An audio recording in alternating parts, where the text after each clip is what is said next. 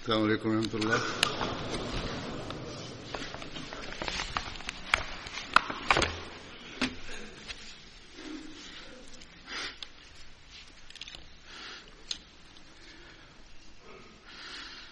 أشهد أن لا إله إلا الله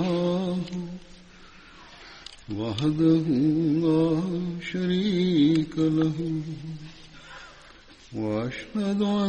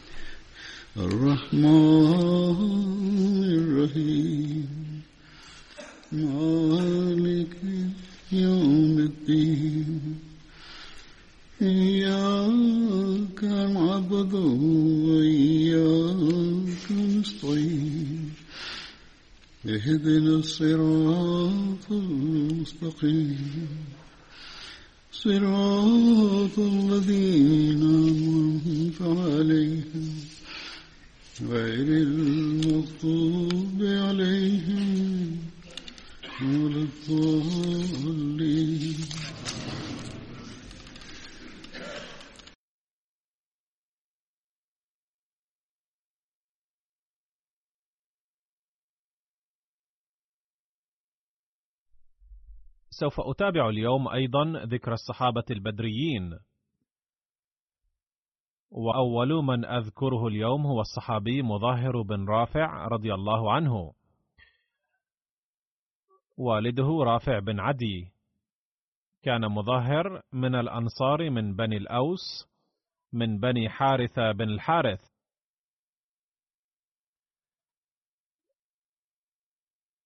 كان مظاهر وظهير شقيقين. وهناك شخص آخر اسمه رافع بن خديج. وكانا من أعمامه. أي أن اسم والد مظاهر هو رافع وكذلك اسم ابن أخي مظاهر أيضا رافع. ولم يكن رافع بن خديج هذا بدريا ولكن له مقاما في التاريخ. وأخبركم هنا باختصار عن رافع هذا. إنه الصحابي الذي عرض نفسه للخروج يوم بدر. ولكن الرسول صلى الله عليه وسلم أرجعه لصغر سنه. غير أنه صلى الله عليه وسلم سمح له بالخروج يوم أحد.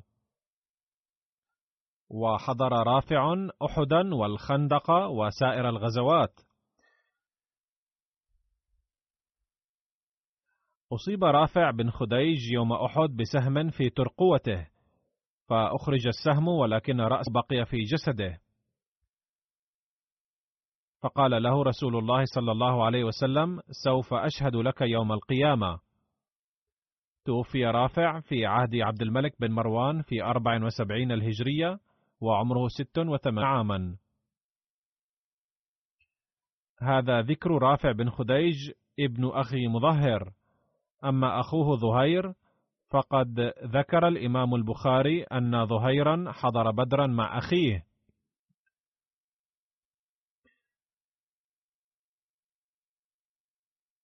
ولم يذكر البخاري اسم أخيه هذا. غير أن شراح البخاري ذكروا أن اسم أخي ظهير هذا هو مظهر.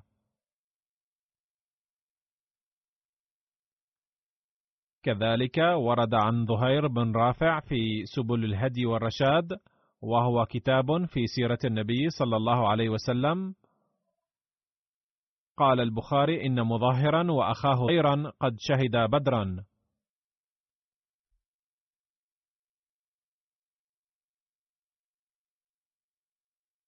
أما أسد الغابة والإصابة والاستيعاب وهي كتب في سيرة الصحابة فلا تذكر خروج مظهر لغزوة بدر. بل تذكر هذه المصادر الثلاثة أنه شهد سائر الغزوات بعد بدر مع رسول الله صلى الله عليه وسلم. وتوفي مظاهر في خلافة سيدنا عمر رضي الله عنه.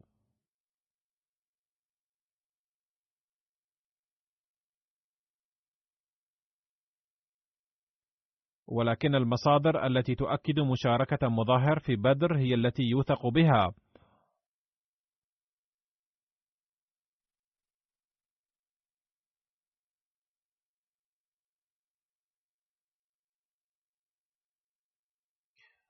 روى يحيى بن سهل بن أبي حثمة أن مهر بن رافع الحارثي جاء إلى والدي بعمال أقوياء من بلاد الشام للعمل في أرضه.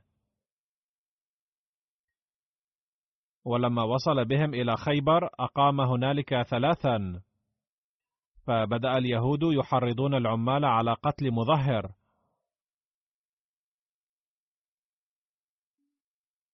وآتوهم سكينين أو ثلاثا في السر. فلما خرج من خيبر فكانوا بثبار وثبوا عليه فبعجوا بطنه فقتلوه.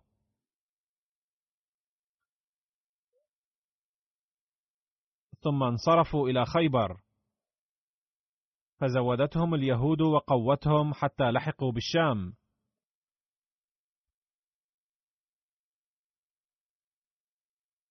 ولما بلغ ذلك عمر بن الخطاب قال إني خارج إلى خيبر فقاسم ما كان بها من الأموال وحاد حدودها. أي سوف أنتقم للقتيل ومجل يهودا منها. فإن رسول الله صلى الله عليه وسلم قال لهم أقركم في خيبر ما أقركم الله فيها. وقد أذن الله في جلائهم ففعل ذلك بهم. وقد استشهد مظاهر في سنة عشرين من الهجرة.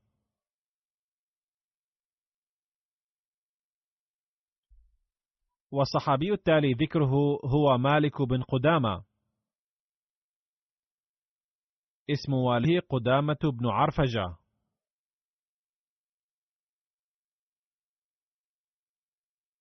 وفي رواية قدامة بن الحارث. أي أن جد مالك اسمه الحارث بدلا من عرفجة. كان مالك من الأنصار من بني الأوس من بني غنم.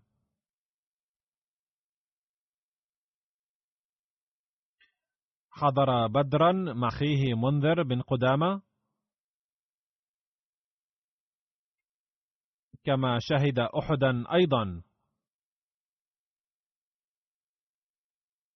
والصحابي الآخر هو خريم بن فاتك. كان من بني أسد. والده فاتك بن الأخرم أو الأخرم بن شداد. وكنيته أبو يحيى. وفي رواية أبو أيمن فأحد أبنائه اسمه أيمن. حضر خريم بن فاتك غزوة بدر مع أخيه سبرة بن فاتك.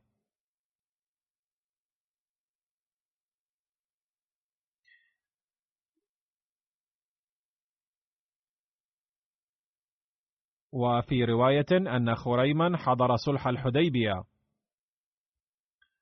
وهناك رواية غير شهيرة بأن خريما وابنه أيمن دخلا في الإسلام يوم الفتح حين أسلمت بنو أسد.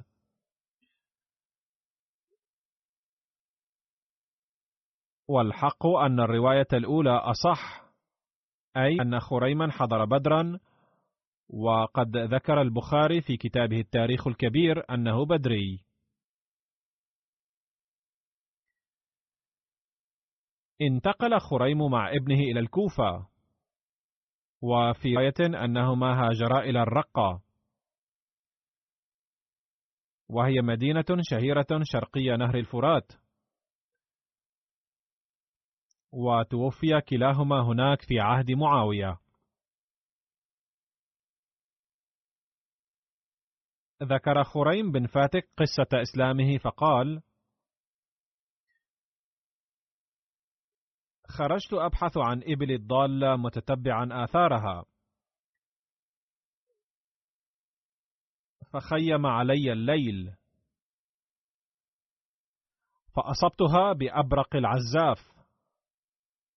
وهي عين ماء شهيرة لبني أسد بن خزيمة تقع على طريق البصرة من المدينة. فعقلتها وتوسدت للمبيت ذراع بكر منها. وكان ذلك بعيد خروج النبي صلى الله عليه وسلم إلى المدينة. ثم قلت بصوت عال أعوذ بكبير هذا الوادي. وكذلك كانوا يفعلون في ذلك الزمن.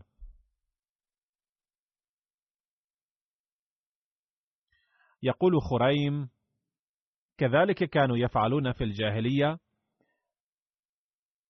بحيث كلما دخل أحد في واد قفر لقضاء الليل تفوه بهذه الكلمات اتقاء شر أهل الوادي لهمائه.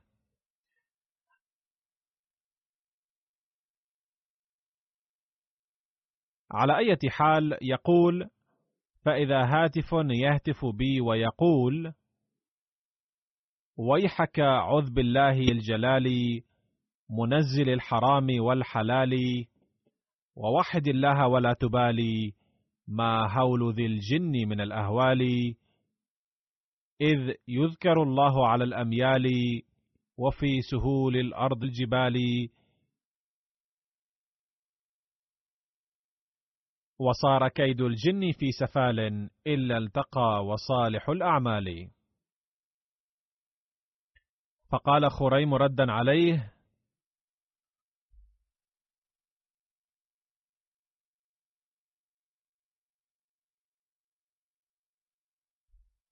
يا أيها الهاتف ما تخيل؟ أرشد عندك أم تضليل؟ أي أن أحاديث الجاهلية كانت مختلفة عما تقوله أنت. إذ تتكلم عن التوحيد فرد عليه قائلا هذا رسول الله ذو الخيرات جاء بياسين وحاممات وسور بعد مفصلات محرمات ومحللات يأمر بالصوم وبالصلاة ويزجر الناس عن الهنات قد كنا في الأنام منكرات. ففهم هذا الرد بأنه بلغ إعلان التوحيد بهذا الطريق ولأجل ذلك ننادي به. يقول خريم قلت من أنت؟ يرحمك الله. قال أنا مالك بن مالك. بعثني رسول الله صلى الله عليه وسلم على جن أي زعماء أهل نجد. قال قلت لو كان لي من يكفيني إبلي هذه لتيته حتى أؤمن به. فلقد أعجب بكلامه هذا. قال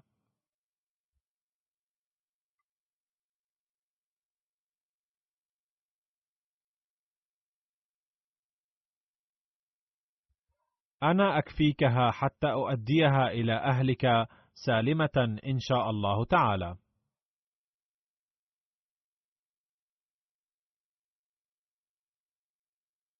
فاعتقلت بعيرا منها وسلمت إليه بقية الإبل.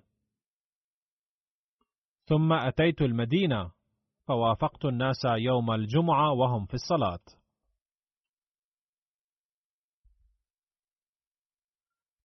فقلت يقضون صلاتهم ثم أدخل لأنني كنت تعبا. فإني لذاهب أنيخ راحلتي. إذا خرج إلي أبو ذر فقال لي يقولك رسول الله صلى الله عليه وسلم ادخل. فدخلت فلما رآني قال ما فعل الشيخ الذي ضمن أن يؤدي إبلك إلى أهلك؟ أما إنه قد أداها إلى أهلك سالمة فقلت رحمه الله. قال رسول الله صلى الله عليه وسلم أجل رحمه الله. وهنا قال خريم أشهد أن لا إله إلا الله. وهكذا أسلم وحسن إسلامه. وهكذا هو ذكر بنفسه قصة بيعته. كان خيم بن فاتك لطيف المعشر نفيس الطبع وكان يهتم بهندمة ملبسه ومظهره. وكان يسبل الإزار قبل إسلامه أي كان يلبس إزارا طويلا ويطيل الشعر. فقد ورد في المسرك للحاكم حديث بهذا الخصوص. عن خريم بن فاتك رضي الله عنه أنه أتى النبي صلى الله عليه وسلم فقال يا خريم بن فاتك لولا خصلتين فيك لكنت أنت الرجل. فقال ما هما بأبي أنت يا رسول الله؟ قال وفير شعرك وتسبيل إزارك. أي ذلك الإزار الطويل الذي كانوا يلبسونه فخرا. فانطلق خريم فجز شعره وقصر إزاره.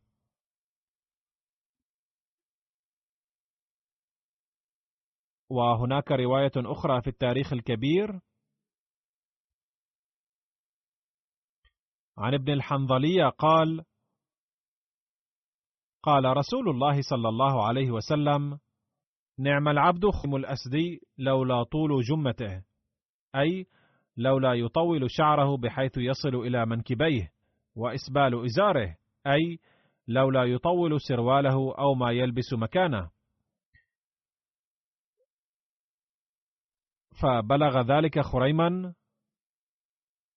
فجعل يأخذ شفرة فيقطع بها شعره إلى أنصاف أذنيه ورفع إزاره إلى أنصاف ساقيه وكان الإسبال في ذلك الوقت يعد فخرا بين الناس. وعليه ففيه درس للذين يطيلون الشعر. ما الحاجة إلى ذلك؟ ينبغي أن لا يزيد طول الشعر أكثر مما كان للنبي صلى الله عليه وسلم أي ما يصل إلى أنصاف أذني المرء وينبغي أن لا يطيله المرء كشعر النساء.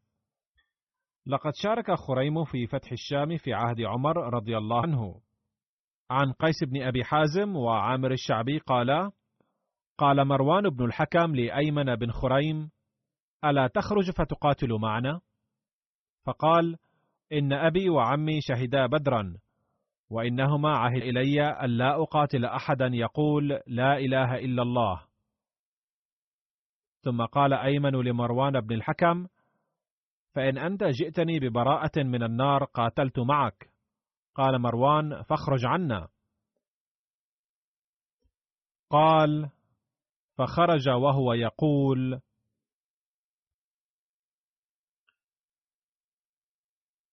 ولست بقاتل رجلا يصلي على سلطان آخر قريشي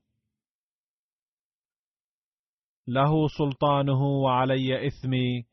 معاذ الله من جهل وطيش أأقتل مسلما في غير جرم فليس بنافعي ما عشت عيشي إذا نظرنا إلى أعمال المسلمين اليوم لأدركنا كم ابتعدوا من هذه التعاليم الصحيحة. الصحابي الذي سأذكره الآن اسمه معمر بن الحاث من بني جمح، أحد فروع قريش. كان اسم أبيه الحارث بن معمر، وأمه قتيلة بنت مضعون، وهي أخت عثمان بن مضعون. وبذلك عثمان بن مضعون خالا لمعمر. كان لمعمر أخوان أحدهما حاطب والثاني حطاب. وقد أسلم هؤلاء الثلاثة قبل دخول رسول الله صلى الله عليه وسلم دار الأرقم كان معمر من السابقين الأولين. قالت عائشة بنت قدامة أن المهاجرين من بني مضعون وهم عثمان وقدامة وعبد الله والسائب بن عثمان بن مضعون ومعمر بن الحارث عندما جاءوا إلى المدينة مهاجرين من مكة نزلوا على عبد الله بن سلم العجلاني. آخى رسول الله صلى الله عليه وسلم بين معاذ بن عفراء ومعمر بن الحارث. شهد معمر بدرا وأحدا والخندق والمشاهد كلها مع رسول الله صلى الله عليه وسلم وتوفي في خلافة عمر بن الخطاب رضي الله عنه في الثالث والعشرين من الهجرة.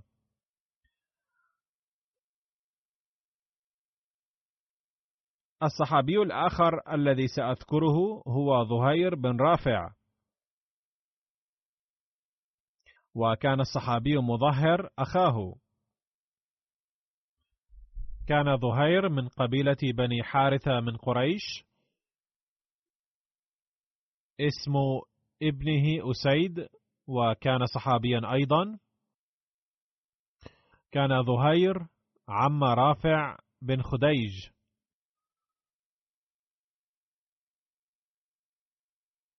زوجته فاطمة بنت بشر من بني عدي بن غنم. كان مظاهر وظهير شقيقان. وشهدا غزوة بدر. وهناك من يقول خلاف ذلك. ولكن معظم كتب التاريخ تقول أنهما شهدا بدر. شهد ظهير بيعة العقبة الثانية. وغزوة بدر وأحدا والمشاهد كلها مع النبي صلى الله عليه وسلم.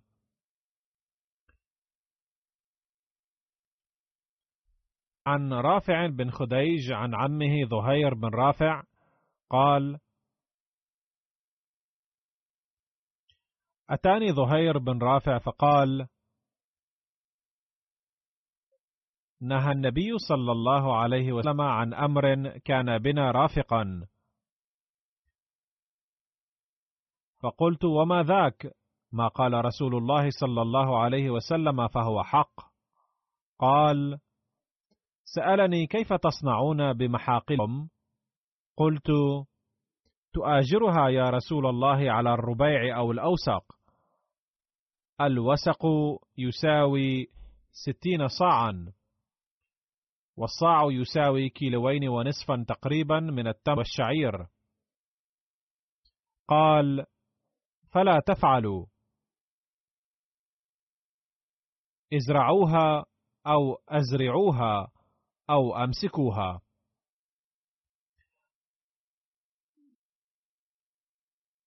قال رافع قلت قد سمعت وسنعمل بذلك فكنا نزرعها أو كنا نأخذ بحيث يصل الحق إلى صاحبه.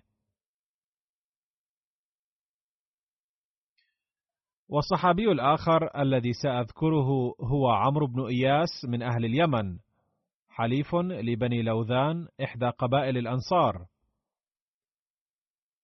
اسم أبيه إياس بن عمرو وفي رواية أن اسم جد عمرو هو زيد.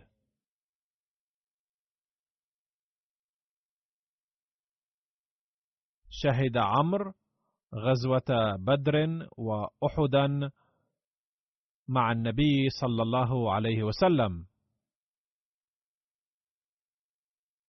كان عمرو أخا ربيع بن إياس وورقة بن إياس. وقد شهد هؤلاء الإخوة الثلاثة غزوة بدر.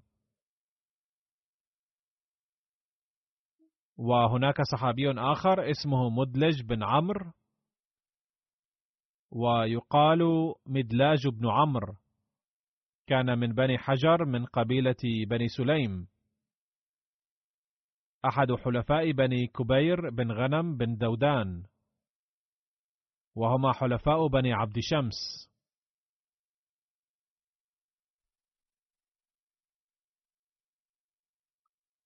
شهد بدرا هو وأخواه ثقف بن عمرو ومالك بن عمرو. وشهد مدلج بن عمرو سائر المشاهد مع رسول الله صلى الله عليه وسلم. توفي حضرة مدلج بن عمرو في زمن معاوية رضي الله عنه. والصحابي الآخر الذي أذكره اسمه عبد الله بن سهيل. كان أبوه سهيل بن عمرو وأمه فاختة بنت عامر.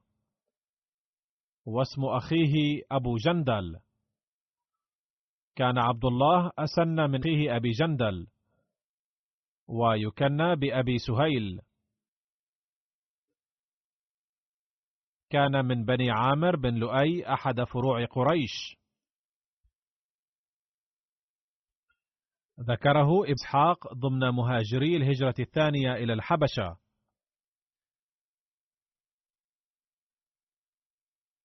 أخذه أبوه بعد أن رجع من الحبشة ففتنه عن دينه.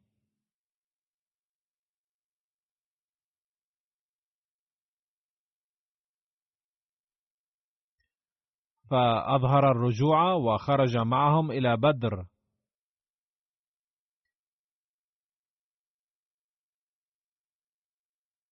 كان قد أبدى الرجوع عن الإسلام ظاهريا ولكن لم يكن قلبه مطمئنا بذلك. وإن كان قد خرج مع المشركين في غزوة بدر مع أبيه سهيل بن عمرو ونفقته ومطيته.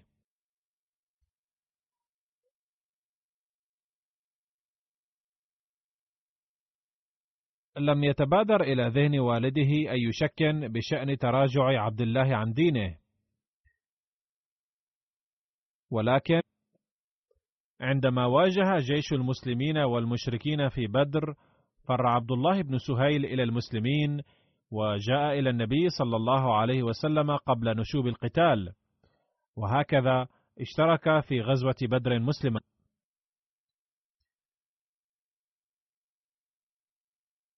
وكان حينها بالغا من العمر سبعا وعشرين عاما. لقد سخط والده سهيل عمرو كثيرا على فعله هذا.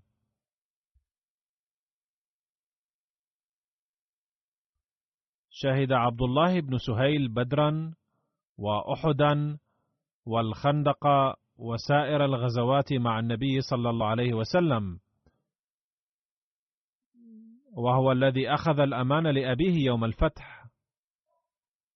فقد أتى رسول الله صلى الله عليه وسلم فقال: يا رسول الله أبي تؤمنه؟ قال: هو آمن بأمان الله فليظهر.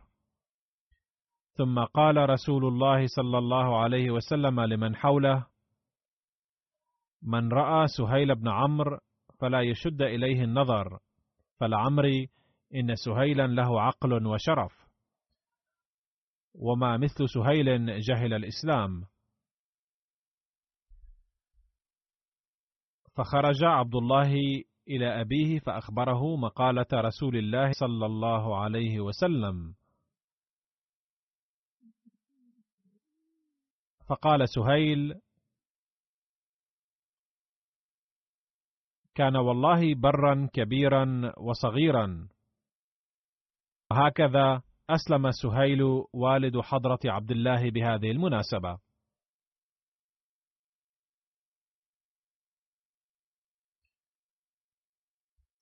وكان حضرة سهيل يقول بعد الإيمان: لكتب الله لابني خيرا كثيرا. لقد شهد حضرة عبد الله حرب اليمامة في عهد سيدنا أبي بكر رضي الله عنه سنة اثنتي عشرة واستشهد. وهو ابن ثمان وثلاث سنة. حين جاء سيدنا أبو بكر الصديق رضي الله عنه في عهده للحج إلى مكة جاء إليه سهيل بن عمرو والد حضرة عبد الله بن سهيل قصد اللقاء. فعزاه سيدنا أبو بكر رضي الله عنه في وفاة ابنه فقال له سهيل قد بلغني أن رسول الله صلى الله عليه وسلم قال إن الشهيد سوف يشفع لسبع شخص من أهله. وأرجو أن ابني لن يبدأ بغيري أي بعد وفاتي سيشفع لمغفرتي.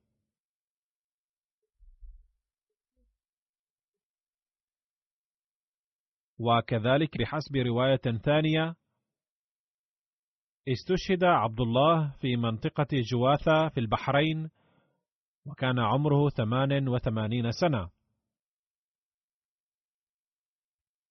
وجواثة هو حصن عبد القيس في البحرين. وكان العلاء بن الحضرمي قد فتحها في العام الثاني عشر الهجري في عهد سيدنا أبي بكر رضي الله عنه. على كل حال هاتان روايتان. الآن سأذكر الصحابية حضرة يزيد بن الحارث وكان من بني أحمر بن حارثة من الخزرج.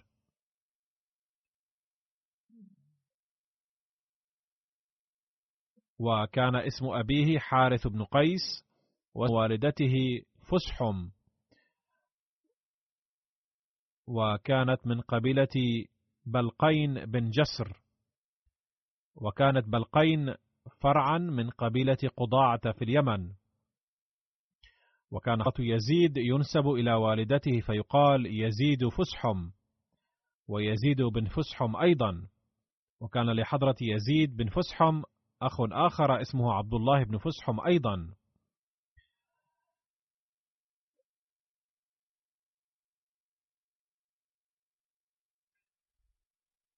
يقول ابن هشام عن حضرة عمير بن عبد عمرو ذي الشمالين أنه كان يقال له ذو الشمالين لأنه كان يعلو بيده اليسرى أكثر وكان مشهورا بلقب ذي اليدين أيضا.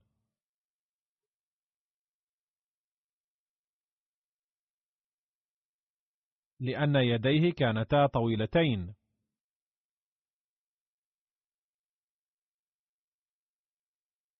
كما قيل أنه كان يستخدم كلتا اليدين لذا فقد سمي بذي اليدين أيضا. وكان اسمه عمير بن عبد عمرو الخزاعي. فلما وصل إلى المدينة مهاجرا آخى النبي صلى الله عليه وسلم بينه وبين حضرة يزيد بن الحارث. فذكر هنا عمير بن عبد عمرو أو ذو الشمالين لأن النبي صلى الله عليه وسلم كان قد آخى بينه وبين يزيد بن الحارث. وكلاهما قد شهد بدرا ونالا درجة الشهادة في المعركة نفسها. كان نوفل بن معاوية الديلي قد قتل حضرة يزيد وبحسب قول آخر كان اسم قاتله طعيمة بن عدي. كان حضرة يزيد بن حارث يحمل في يده تمرات يوم بدر فرماها وبدأ القتال حتى استشهد. الصحابي الذي أود أن أذكره الآن اسمه حضرة عمير بن الحمى وكان من عائلة بني حرام بن كعب من بني سلمى أحد فروع الخزرج. كان اسم والده الحمام بن الجموح ووالدته هي نواب بنت عامر. وكان النبي صلى الله عليه وسلم قد آخى بين حضرة عمير بن الحمام وبين حضرة عبيد بن الحارث المطلبي المهاجر من مكة.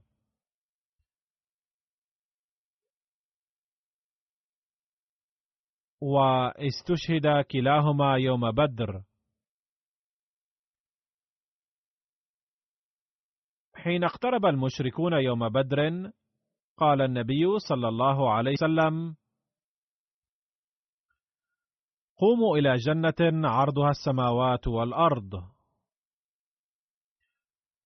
قال عمير بن الحمام الأنصاري يا رسول الله عرضها السماوات والأرض. فقال نعم. قال بخن بخن. قال ما يحك على قولك بخن بخن. قال لا والله يا رسول الله إلا رجاء أن أكون من أهلها. قال فإنك من أهلها. فأخرج تميرات من قرنه فجعل يأكل منها. ثم قال لئن أنا حييت حتى أكل تمراتي هذه إنها لحياة طويلة. فرمى بهن ثم قاتل حتى قتل. كان يقرأ الأبيات التالية في بدر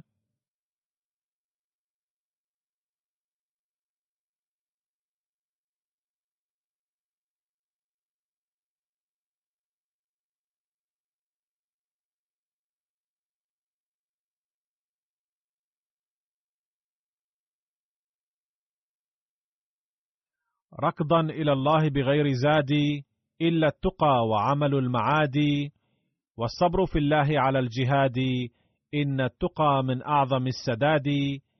وخير ما قاد إلى الرشاد وكل حي فإلى نفادي كان عمير بن الحمام أول شهيد في الإسلام من الأنصار. وكان خالد بن الأعلم قد قتله.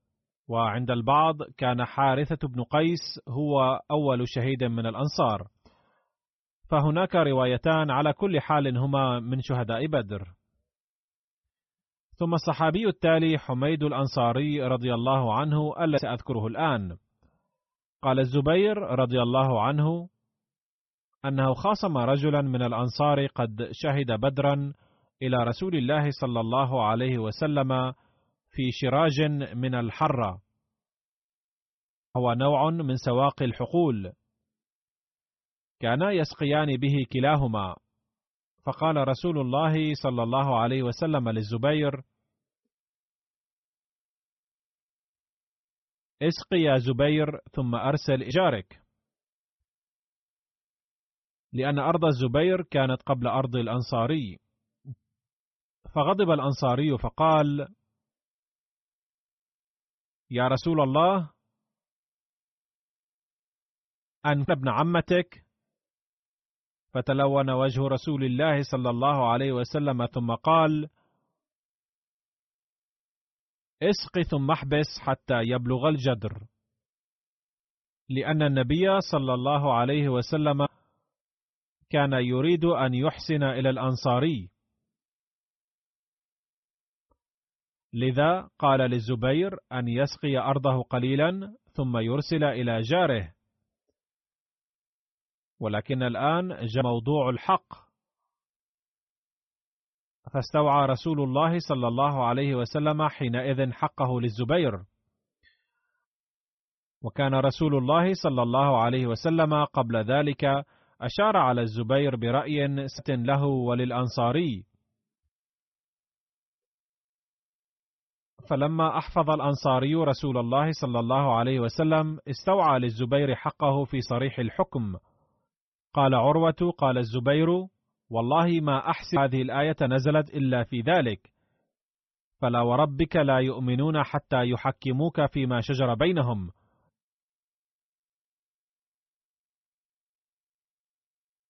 والآية الكاملة هي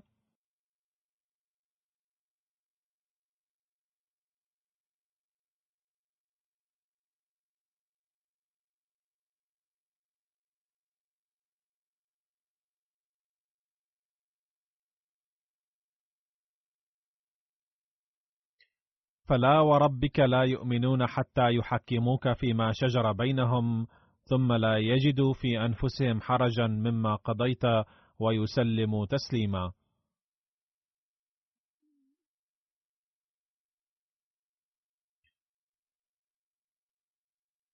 وورد في الإصابة في تمييز الصحابة وفي إرشاد الساري شرح صحيح البخاري أن الأنصاري الذي خاصم الزبير هو حميد الأنصاري.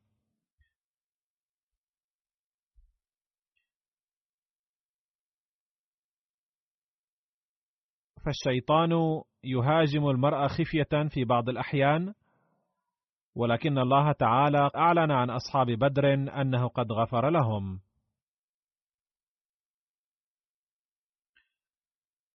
ثم الصحابي عمرو بن معاذ بن النعمان رضي الله عنه. واسم والده معاذ بن النعمان واسم أمه كبشة بنت رافع. وهو أخو سعد بن معاذ الأنصاري الأشهلي سيد الأوس. ويسمى الأشهلي نسبة إلى قبيلة الأنصار بني عبد الأشهل. وأسلم عدد كبير منهم. روي عن عاصم بن عمرو أن النبي صلى الله عليه وسلم آخر بين عمرو بن معاذ الأنصاري وبين عمير بن أبي وقاص الذي وصل المدينة مهاجرا من مكة. وكان عمير بن أبي وقاص أخا سعد بن أبي وقاص. شهد عمرو بن معاذ بدرا مع أخيه سعد.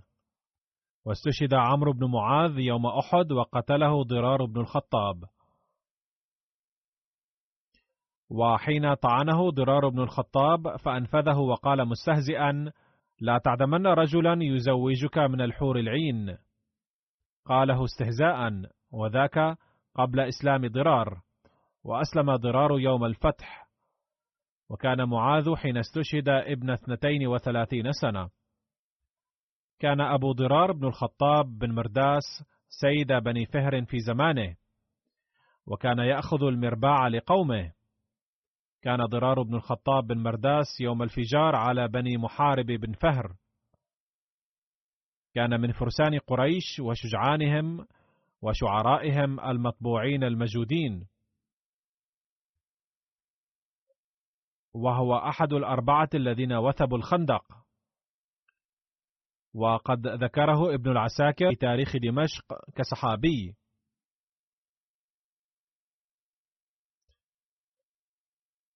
شهد ضرار مع أبي عبيدة رضي الله عنه فتوح الشام.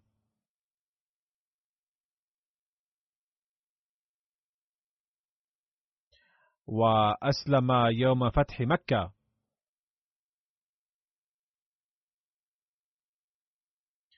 وإسلامه معروف ويشهد على إسلامه نظمه ونثره.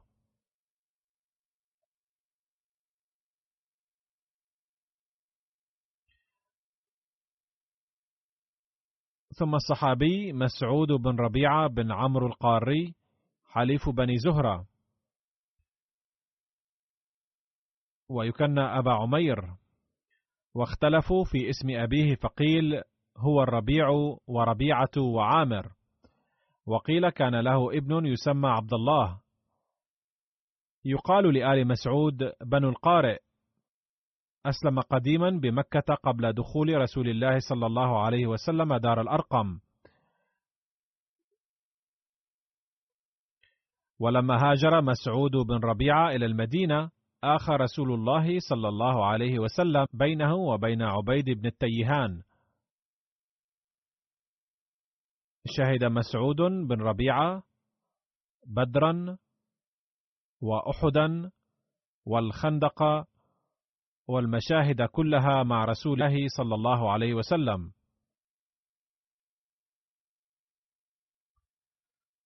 ومات سنة ثلاثين وقد زاد في سنه على الستين.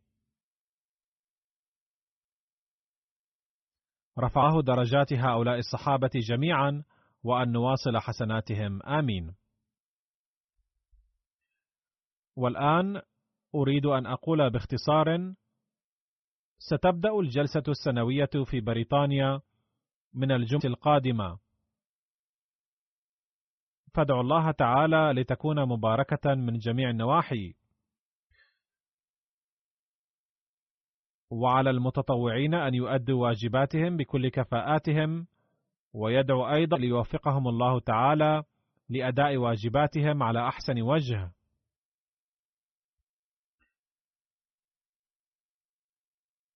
وفقهم الله تعالى لخدمة ضيوف المسيح الموعود عليه السلام على أحسن وجه.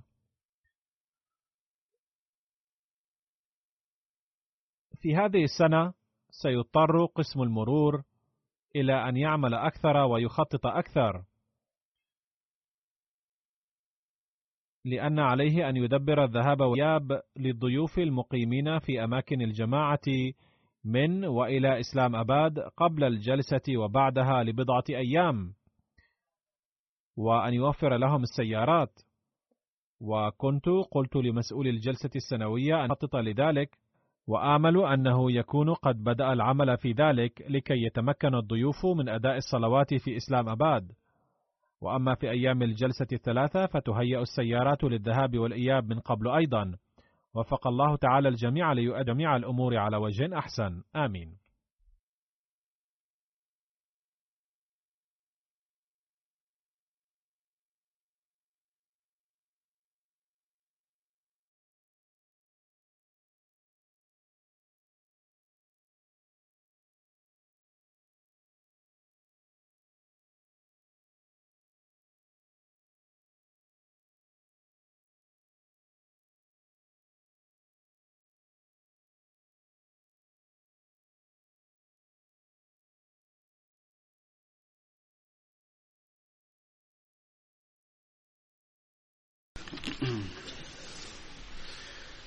الحمد لله الحمد لله نحمده ونستعينه ونستغفره ونؤمن به ونتوكل عليه ونعوذ بالله من شرور انفسنا ومن سيئات اعمالنا من يهده الله من يهده الله فلا مضل له ومن يضلل فلا هادي له ونشهد أن لا إله إلا الله ونشهد أن محمدا عبده ورسوله عباد الله رحمكم الله.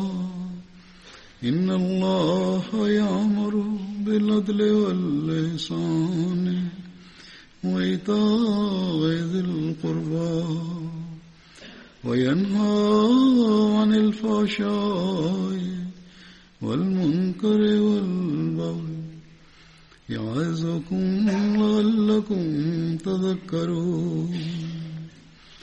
اذكروا الله يذكركم وادعوه يستجب لكم ولذكر الله أكبر.